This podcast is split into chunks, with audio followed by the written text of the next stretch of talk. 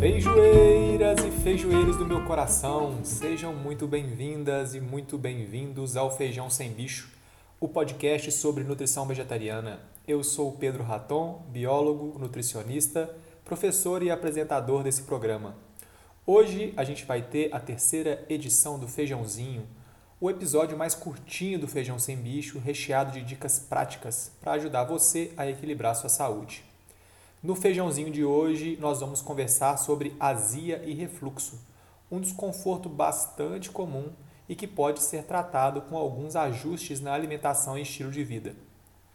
Antes da gente adentrar o episódio de hoje, eu gostaria de pedir o seu apoio para que esse programa tão querido possa continuar no ar de maneira independente. Vamos lá, gente! Pensando nisso, eu criei uma campanha de financiamento coletivo no Apoia-se Basta você digitar apoia.se barra feijão sem bicho, tudo junto, para se tornar um apoiador oficial do podcast. O link também está aqui na descrição do episódio, né? E para apoiar é muito simples e rápido.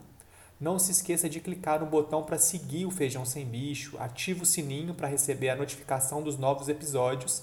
E se você curtiu um episódio, compartilha ele com uma amiga ou amigo. Né? Essas ações que são super simples me ajudam muito a ganhar maior visibilidade nas plataformas de áudio e também a ter mais chances de expandir, expandir o meu trabalho. Muito obrigado pela atenção e bora lá para o episódio de hoje. Azia é um desconforto extremamente comum e acredito que você já deve ter tido azia em algum momento da sua vida. Quando ela ocorre de modo pontual e isolado, né, em resposta a algum tipo de alimento que você comeu ou algum aspecto do estilo de vida, né, geralmente não vai trazer maiores problemas para a saúde. Mas quando isso ocorre né, de um modo muito frequente, né, tipo duas, três, quatro vezes por semana ou mais, por longos períodos de tempo, a coisa pode ficar mais séria e é importante que a gente fique mais atento. Eu gostaria de começar explicando o que é a azia e como que ela acontece. Eu acredito que quando a gente entende o mecanismo, e consegue imaginar a coisa rolando ali, acontecendo, fica muito mais fácil de compreender suas causas e, inclusive, de tomar providências mais efetivas. A azia ela é uma sensação de queimação na região do esôfago. Ao contrário do que muita gente pensa, ela não acontece no estômago, e sim no esôfago, né, que é um tubo oco que conecta a garganta até o nosso estômago. É o esôfago que conduz os alimentos que comemos até chegar no estômago. Em geral, a sensação de queimação, que chamamos de azia, ocorre ali na região do externo, que é aquele ossinho que fica acima da boca do estômago, entre aspas, né? Esse ardor, na maioria dos casos, se concentra nessa região, mas ele pode se estender pela região da garganta fora até chegar mais próximo da boca. A azia é normalmente causada por refluxo, né? que por sua vez é o retorno de fluidos ácidos que são provenientes lá do estômago.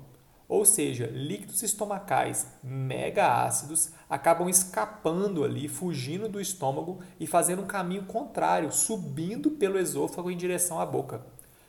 Diferentemente do estômago, que em condições saudáveis tem uma parede interna que é especializada para lidar com esses fluidos ácidos, o esôfago não foi feito para estar em contato com esses ácidos estomacais. Quando eles refluem do estômago para o esôfago e entram em contato com a camada de células que reveste o esôfago né, e que não tem essa especialização para suportar esses ácidos, esses fluidos agridem o tecido ali da região e a gente tem a sensação de queimação e ardência, que a gente chama de azia. Tem uma peça muito importante nessa história e que, quando ela está funcionando corretamente, vai impedir que esse refluxo aconteça a gente está falando do esfíncter esofágico inferior. Calma que eu vou explicar esse nome. Tá? Esse esfíncter, ele nada mais é do que uma faixa muscular que mantém a passagem do esôfago para o estômago fechadinha. É como se fosse um anel, né, que ao contrair, ele impede que o conteúdo do estômago volte para o esôfago, causando problema. Esses episódios de refluxo, quando acontecem bem de vez em quando, geralmente não trazem problemas graves para a saúde, só aquele desconforto mais chato mesmo. Mas quando né, a frequência vai aumentando e isso acontece por longos períodos de tempo, podem causar né, danos mais graves ao organismo, né, inclusive chegar ao ponto de surgir um câncer de esôfago. Por isso é preciso né, que a gente esteja atento às causas do refluxo e que a gente haja né, na raiz do problema para evitar que ele ocorra, ocorra de modo recorrente. O problema quase sempre acontece quando o esfíncter esofágico inferior, que a gente acabou de falar, não funciona direito. Né? E isso pode acontecer por N motivos. Nesse caso, ele fica mais relaxado ali, né? Ele não consegue comprimir, fechar corretamente a passagem do estômago para o esôfago. E como resultado, aqueles fluidos ácidos vão subindo garganta acima, né? E a gente sente isso, percebe como azia. Eu gostaria de explorar, né, com você as principais causas para esse quadro acontecer. Eu vou dividir essas causas em duas categorias né, principais.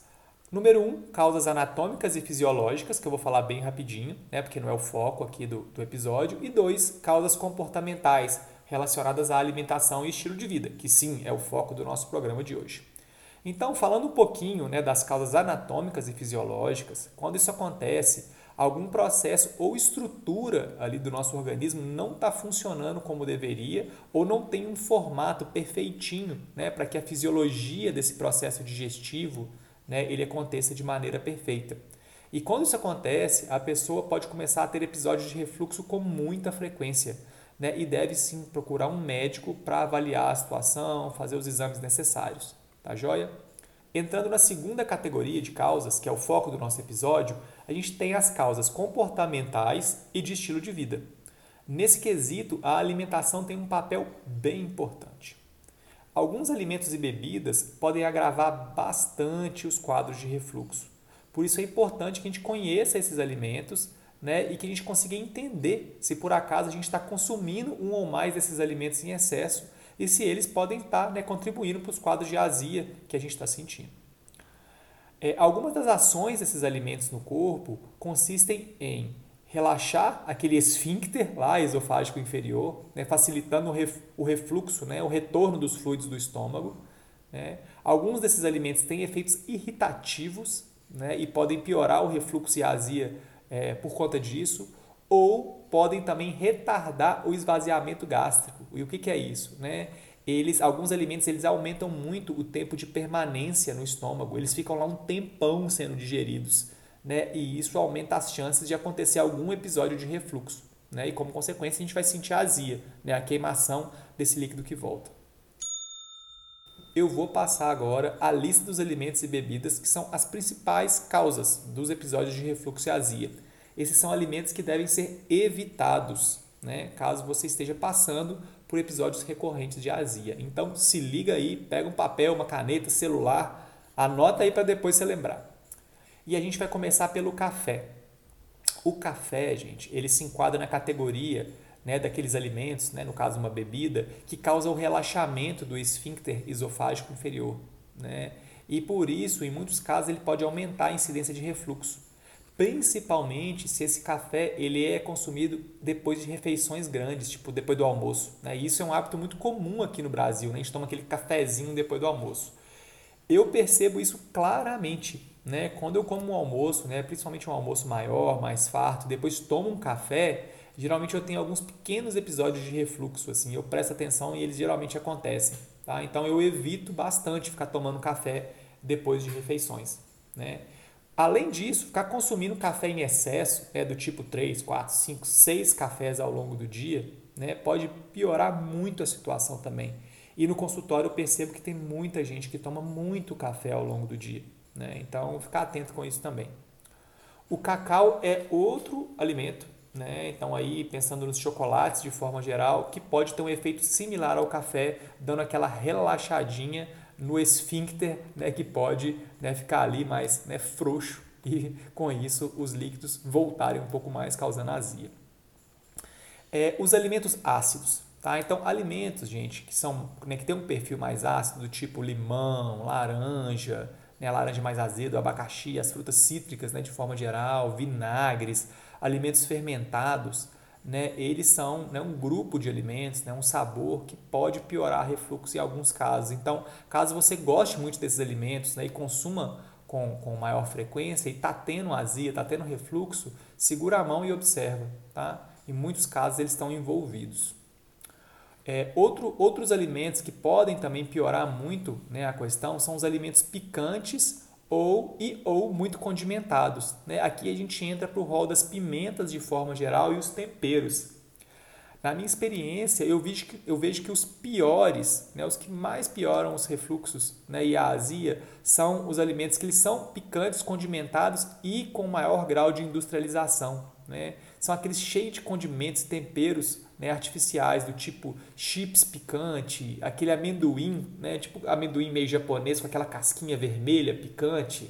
Né? É, então, os temperos de sachê, né, os temperos prontos, esses alimentos são extremamente irritativos para o estômago né, e geralmente aumentam muito os casos de refluxo. É, para algumas pessoas, cebola e alho cru também podem né, aumentar os episódios de refluxo e azia, então é bom ficar atento. É, os refrigerantes, né, que eles, além de serem ácidos, eles também né, são muito gasosos né, e que podem piorar muito o, o, refluxo, principalmente se eles forem consumidos junto com uma refeição. Né? Então, se você né, almoça tomando um refri aí e está tendo refluxo, já suspeita aí desse refrigerante. Tá? Uma boa seria é, trocar esse refrigerante por uma água ou ficar sem beber nada né, durante a refeição para perceber isso. Eu vou falar um pouquinho mais sobre líquidos durante as refeições daqui a pouco. As carnes vermelhas, principalmente carnes vermelhas mais gordurosas, né? geralmente elas têm um tempo de digestão mais longo, né? elas ficam ali um tempão no estômago, né? até que elas possam passar adiante para o intestino. E isso, em alguns casos, pode aumentar assim, as chances de, né, de refluxo. Então, se você está né, tá comendo aquela carnona vermelha né, do almoço, ou no jantar, ou num lanche, e está tendo refluxo, olha para isso também. Os alimentos gordurosos, de forma geral, né, as frituras, alimentos com muito óleo, né, também podem agir de maneira semelhante, retardando né, esse esvaziamento gástrico e aumentando os casos de refluxo. Muita gente me relata que tem refluxo quando come fritura, então é bom ficar atento também. E por último aqui, né, a gente vai colocar nesse rol de alimentos e bebidas as bebidas alcoólicas, tá? Que quando consumidas em excesso e para algumas pessoas que já estão com uma maior sensibilidade, uma maior propensão ao refluxo, quando tomam uma bebida alcoólica, seja uma cerveja, seja um vinho, geralmente tem azia depois. Então, é bom ficar atento também às bebidas alcoólicas. É, gente, uma dica preciosa tá, que eu dou no consultório e que eu gostaria de trazer aqui para vocês também, e que vai valer para qualquer tipo de desconforto gastrointestinal, é manter um diário de desconfortos e alimentos suspeitos. Como é que esse negócio funciona? Se você né, constantemente está sofrendo com algum desconforto digestivo, está né, tá tendo algum incômodo, né, separa um caderninho né, onde você possa anotar com o maior nível de detalhamento possível quais alimentos você comeu antes de surgir um determinado desconforto.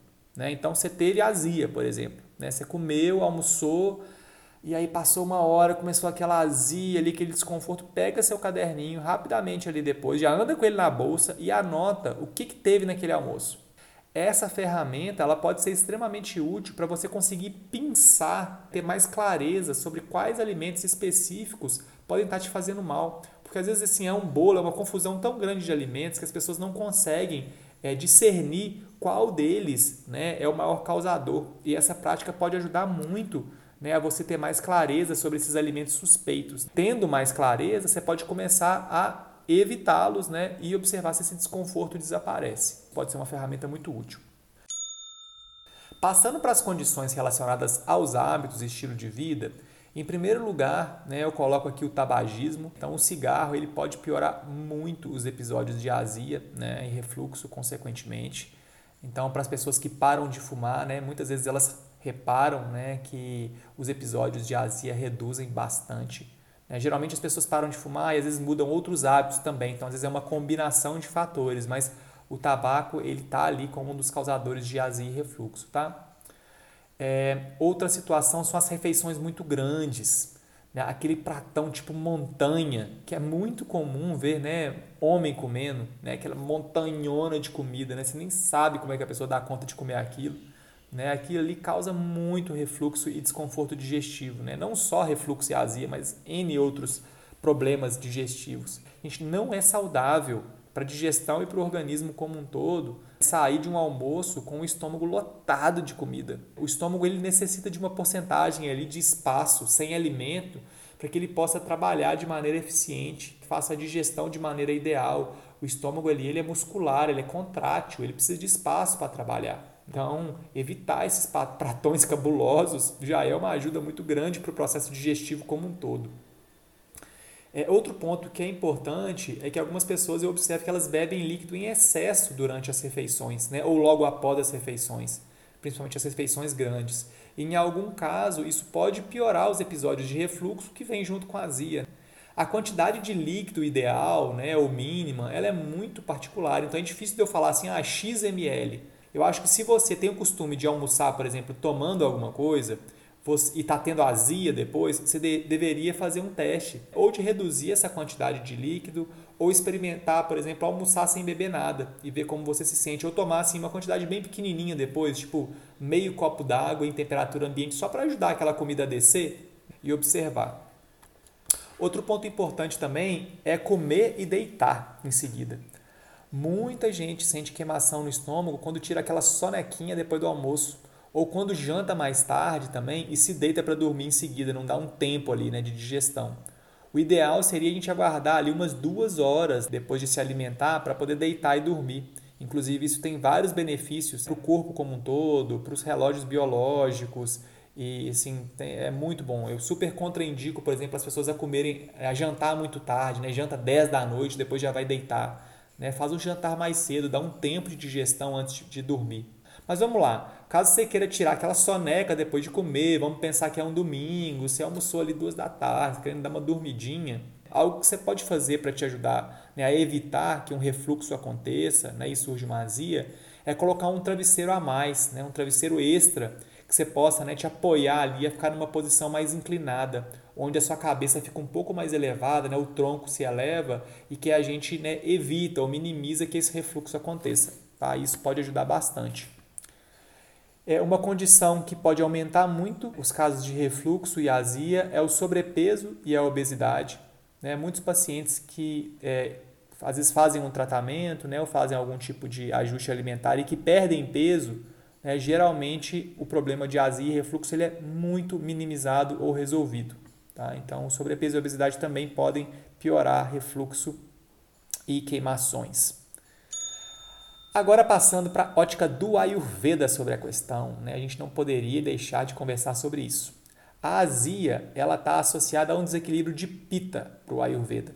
Né? Como a gente já conversou aqui em episódios passados, o dosha pita ele está muito relacionado ao elemento fogo. Né? E quando ele desequilibra em nosso organismo, a gente pode sentir a sensação de ardência, queimação em diferentes partes do corpo, né? sendo que o estômago né, e a região ali próxima ao estômago é uma das partes mais afetadas e sensíveis a essas alterações do pita. O desequilíbrio de pita pode ter causas tanto relacionadas aos nossos hábitos, e aqui a alimentação tem um papel muito importante, e também o estilo de vida como um todo as questões emocionais também vão assumir um peso bem grande e vão exercer muita influência. A gente vai falar um pouquinho sobre isso. Abordando primeiramente a questão dos alimentos, na visão do Ayurveda, nós temos três sabores principais que vão piorar a azia. Esses sabores, eles contêm na sua essência o elemento fogo. Na visão do Ayurveda, os sabores eles são formados por dois dos cinco elementos né, da natureza: terra, água, fogo, ar e éter, o espaço e a sua combinação, né, a combinação desses dois elementos, tem efeitos específicos né, no nosso organismo. Quando a gente ingere né, em maiores quantidades os alimentos que contêm o elemento fogo, nós temos mais chances de agravar o pita e, com isso, né, ter um episódio de azia. Os sabores ácido e picante são os principais sabores que vão piorar a situação.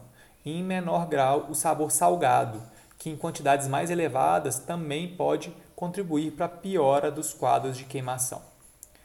É, portanto, é preciso cautela ao comer alimentos com predominância desses sabores. Nesse caso, como foi falado anteriormente, evitar os alimentos ácidos e também segurar a mão nas pimentas e nos condimentos em excesso pode ser uma ótima ideia. Além disso, utilizar uma quantidade moderada, menorzinha de sal na comida também pode ajudar. O Ayurveda também aponta os estimulantes, como o café, as bebidas alcoólicas, o chá preto, como fatores que podem agravar o pita e, por sua vez, piorar a azia.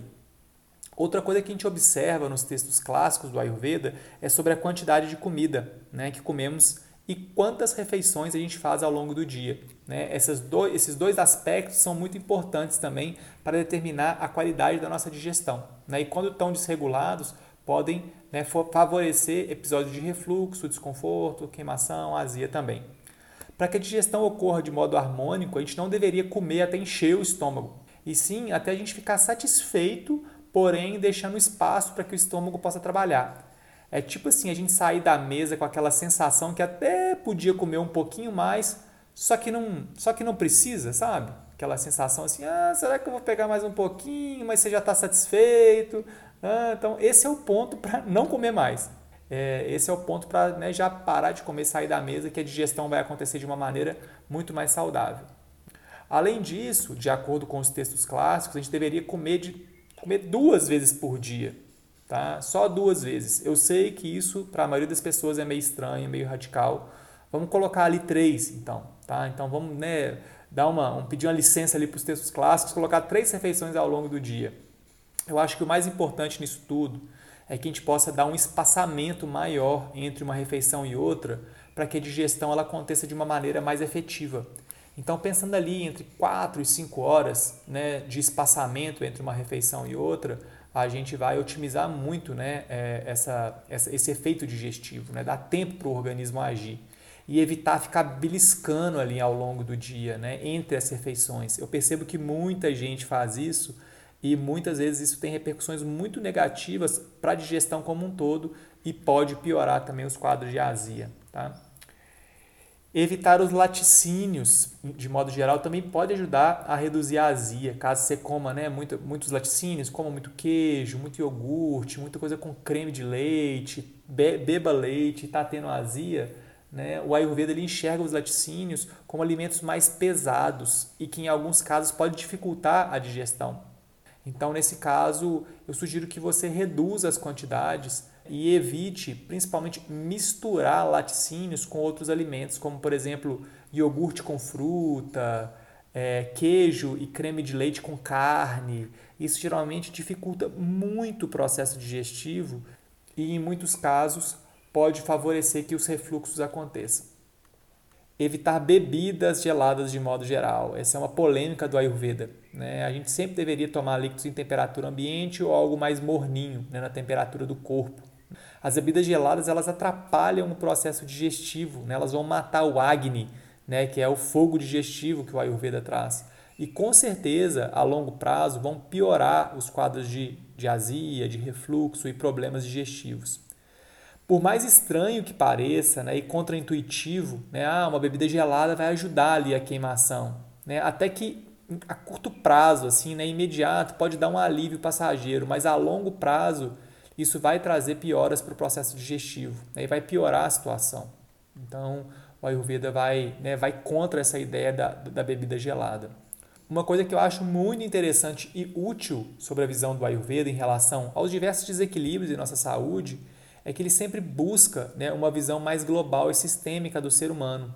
E por isso a gente sempre né, vai pensar também nas atitudes e comportamentos que vão atuar em conjunto para equilibrar ou desequilibrar o nosso organismo. No caso da azia, os comportamentos que elevam o pita, ou seja, a força do fogo no nosso organismo, vão piorar a situação. Pensando nos estados emocionais, por exemplo, a raiva é um dos principais fatores que podem aumentar o elemento fogo no nosso organismo. Quando a gente fica com aquela raiva repentina ou a gente vive com raiva né, de uma maneira crônica, é muito mais comum ter episódio né, de queimações, né, de azia, refluxo que, refluxos que acontecem. Né? Então, pessoas raivosas têm muito mais azia. Além disso, o estresse e a competitividade excessiva né, é um comportamento que agrava muito o pita e que, por sua vez, também vai piorar né, os sintomas de queimação e a azia. Né? Aquela pessoa que fica competindo com tudo, né? até nas coisas mais bobas, a pessoa arruma uma competição ali, isso é péssimo para o pita, vai agravar né? e provavelmente essa pessoa vai estar com mais azia. Nesse caso, né, para as pessoas que estão mais aí sentindo muita raiva, né, muito estressadas, muito competitivas no dia a dia, é, o ideal é buscar terapias ou práticas que vão auxiliar o relaxamento, né, sair um pouco né, da coisa mental ali, talvez um yoga, uma meditação, fazer alguma atividade na água pode ajudar bastante, massagens, óleos essenciais, músicas que acalmem, né, tá em lugares mais relaxantes, com papo agradável, né? pessoas mais tranquilas, isso pode ajudar muito. E antes de né, fechar esse episódio, né, eu não poderia, não poderia ir embora daqui sem indicar algumas plantas e chás que podem ajudar também a reduzir os desconfortos de quem está tendo muita azia né, de maneira recorrente. Em primeiro lugar, gente, eu gostaria de trazer os chás amargos. Né? O sabor amargo ele é excelente para abaixar as temperaturas quentes e auxilia nesses quadros de queimação. Né? O amargo ele tem os elementos ar e éter que vão muito contra, né? contrabalancear o elemento fogo. Então, o boldo, a carqueja, a espinheira santa, né, os chás amargos de maneira geral, eles vão ajudar muito com problemas digestivos e são uma ótima opção no caso de refluxos e azia recorrente. Né? Dá para tomar ali duas, três vezes por dia um chazinho amargo. Tá? O coentro é uma outra planta que pode ajudar muito também.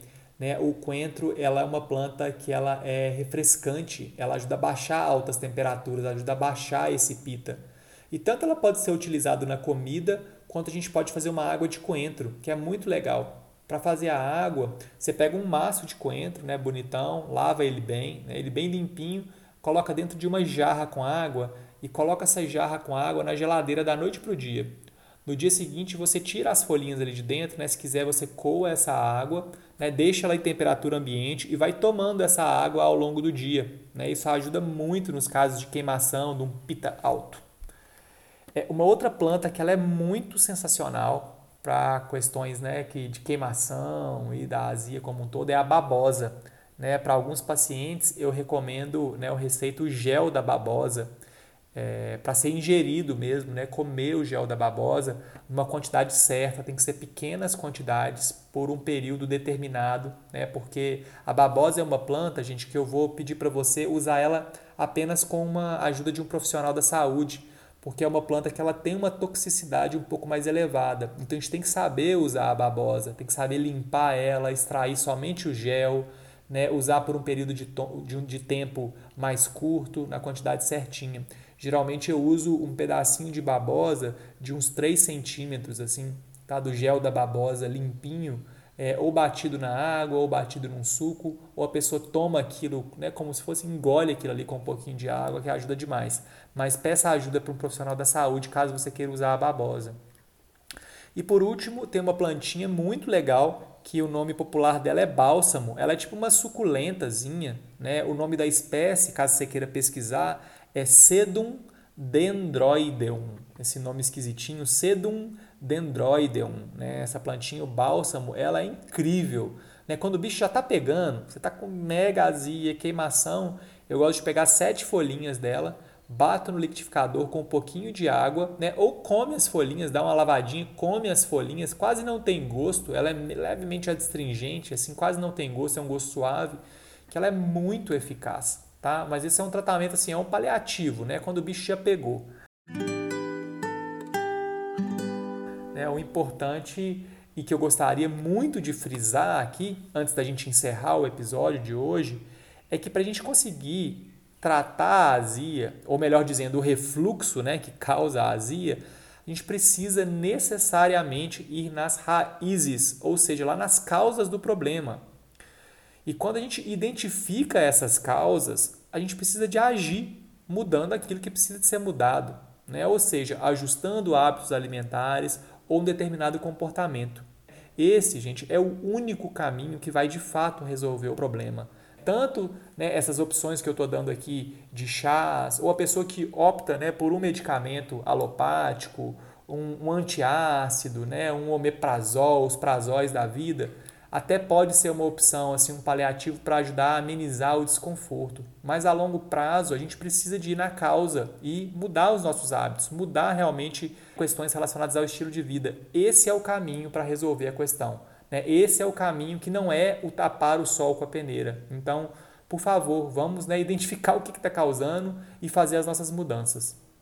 Eu sugiro que você tente colocar em prática né, as dicas e sugestões que eu passei aqui ao longo do episódio, caso você tenha, né, esteja experienciando aí azias e desconfortos nesse sentido, e depois me conta né, os resultados, o que, que você fez, eu vou adorar saber de verdade. Né? Muitas pessoas me falam que escutam Feijão Sem Bicho e que curtem, mas geralmente não falam comigo. Gente, fala comigo, eu vou curtir saber de verdade. E você pode me mandar uma mensagem é, tanto pelo Instagram, no arroba Pedro Raton, tudo junto, ou se quiser também pode me mandar um e-mail pro feijão sem bicho podcast, tudo junto, arroba gmail.com. E eu vou ficando por aqui, gente. Eu vejo você num próximo episódio. Um beijo grande e vem comigo que aqui é feijão sem bicho.